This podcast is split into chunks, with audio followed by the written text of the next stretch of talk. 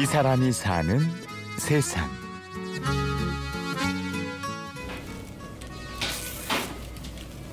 (2013년 7월부터) 들어왔습니다 포장한 빵을 다른 사람들한테 직접 판매할 수 있다는 것이 가장 좋습니다. 바쁘게 빵을 포장하는 소리가 들리는 이곳은 성수동에 있는 한 기업 사무실. 제과 회사인가 하고 고개를 돌렸더니요. 이게 제본이거든요. 한쪽에선 이렇게 책을 제본하고 있네요.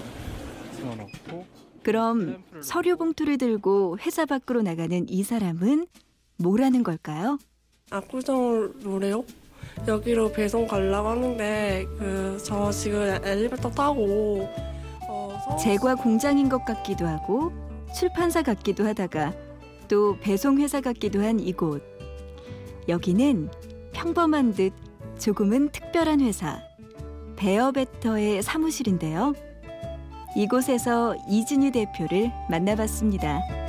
자폐성 장애와 지적 장애를 이제 발달 장애라고 부르는데요. 이 발달 장애인 고용을 목표로 설립된 회사입니다. 자폐성 장애는 한마디로 말하면 의사소통이 좀 특이한 거예요. 영화 마라톤의 주인공 생각하시면 됩니다. 지적 장애는 말 그대로 어, 지적으로 부족한 거예요. 영화 7번 방의 선물의 주인공을 생각하시면 됩니다. 마라톤의 초원이와 7번 방의 선물 속 예승이 아빠. 이들이 가진 발달 장애는 여러 가지 장애 중에서도 중증 장애로 구분되는데요. 그렇기 때문에 이들이 일을 할 수 있는 기회는 다른 장애인들보다 훨씬 적을 수밖에 없다고 하네요. 특히 발달 장애 쪽은요. 지적으로 좀 부족하고 의사소통이 남다르다 보니까 고용이 가장 이제 고용 기회가 취약해요.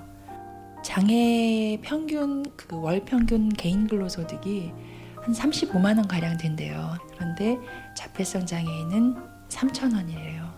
그래서 이들의 장애 특성에 맞게 관리하고 이들의 장애 특성에 맞게 직무를 재설계해서 제공을 한다면 어, 일반 고용이 가능하다. 그래서 이런 회사를 만들게 됐습니다.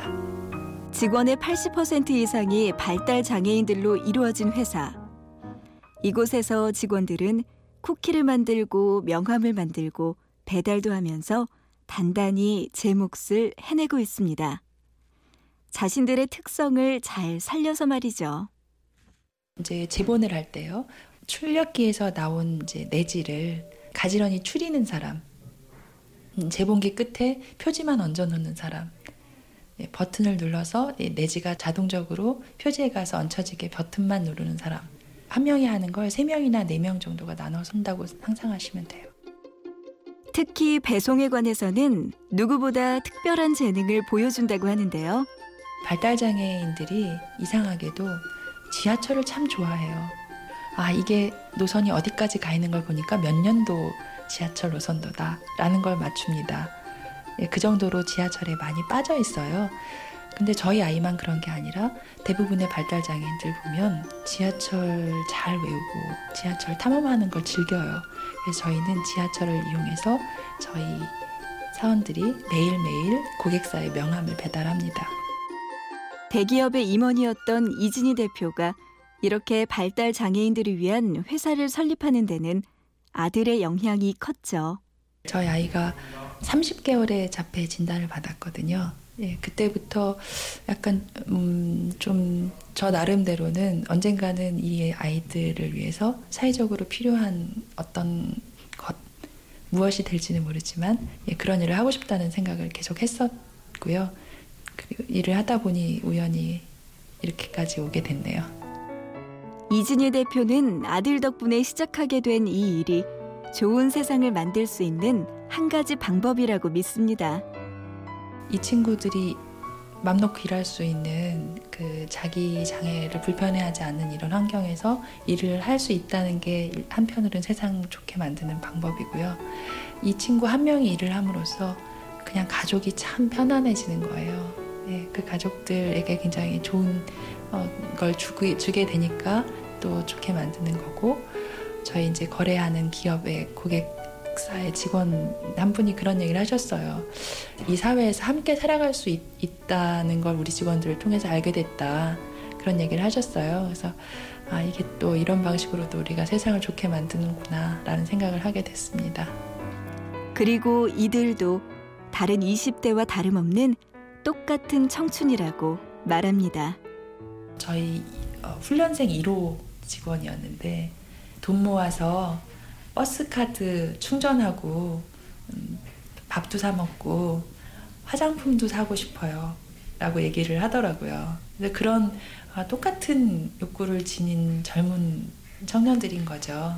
네, 그런 시선으로 봐주셨으면 좋겠어요. 월급을 받으면 제일 먼저 사고 싶은 걸 사고 저금도 하고 좋아하는 사람에게 선물도 하며 평범하고 즐겁게 살아가는 사람들. 이 사람들과 함께하는 이진희 대표의 꿈은 뭘까요? 월급을 꼬박꼬박 잘 주는 게 첫 번째 목표고요. 정년 퇴직까지 친구들 일할 수 있는 오래가는 회사가 되는 게 예, 되게 중요한 목표고요.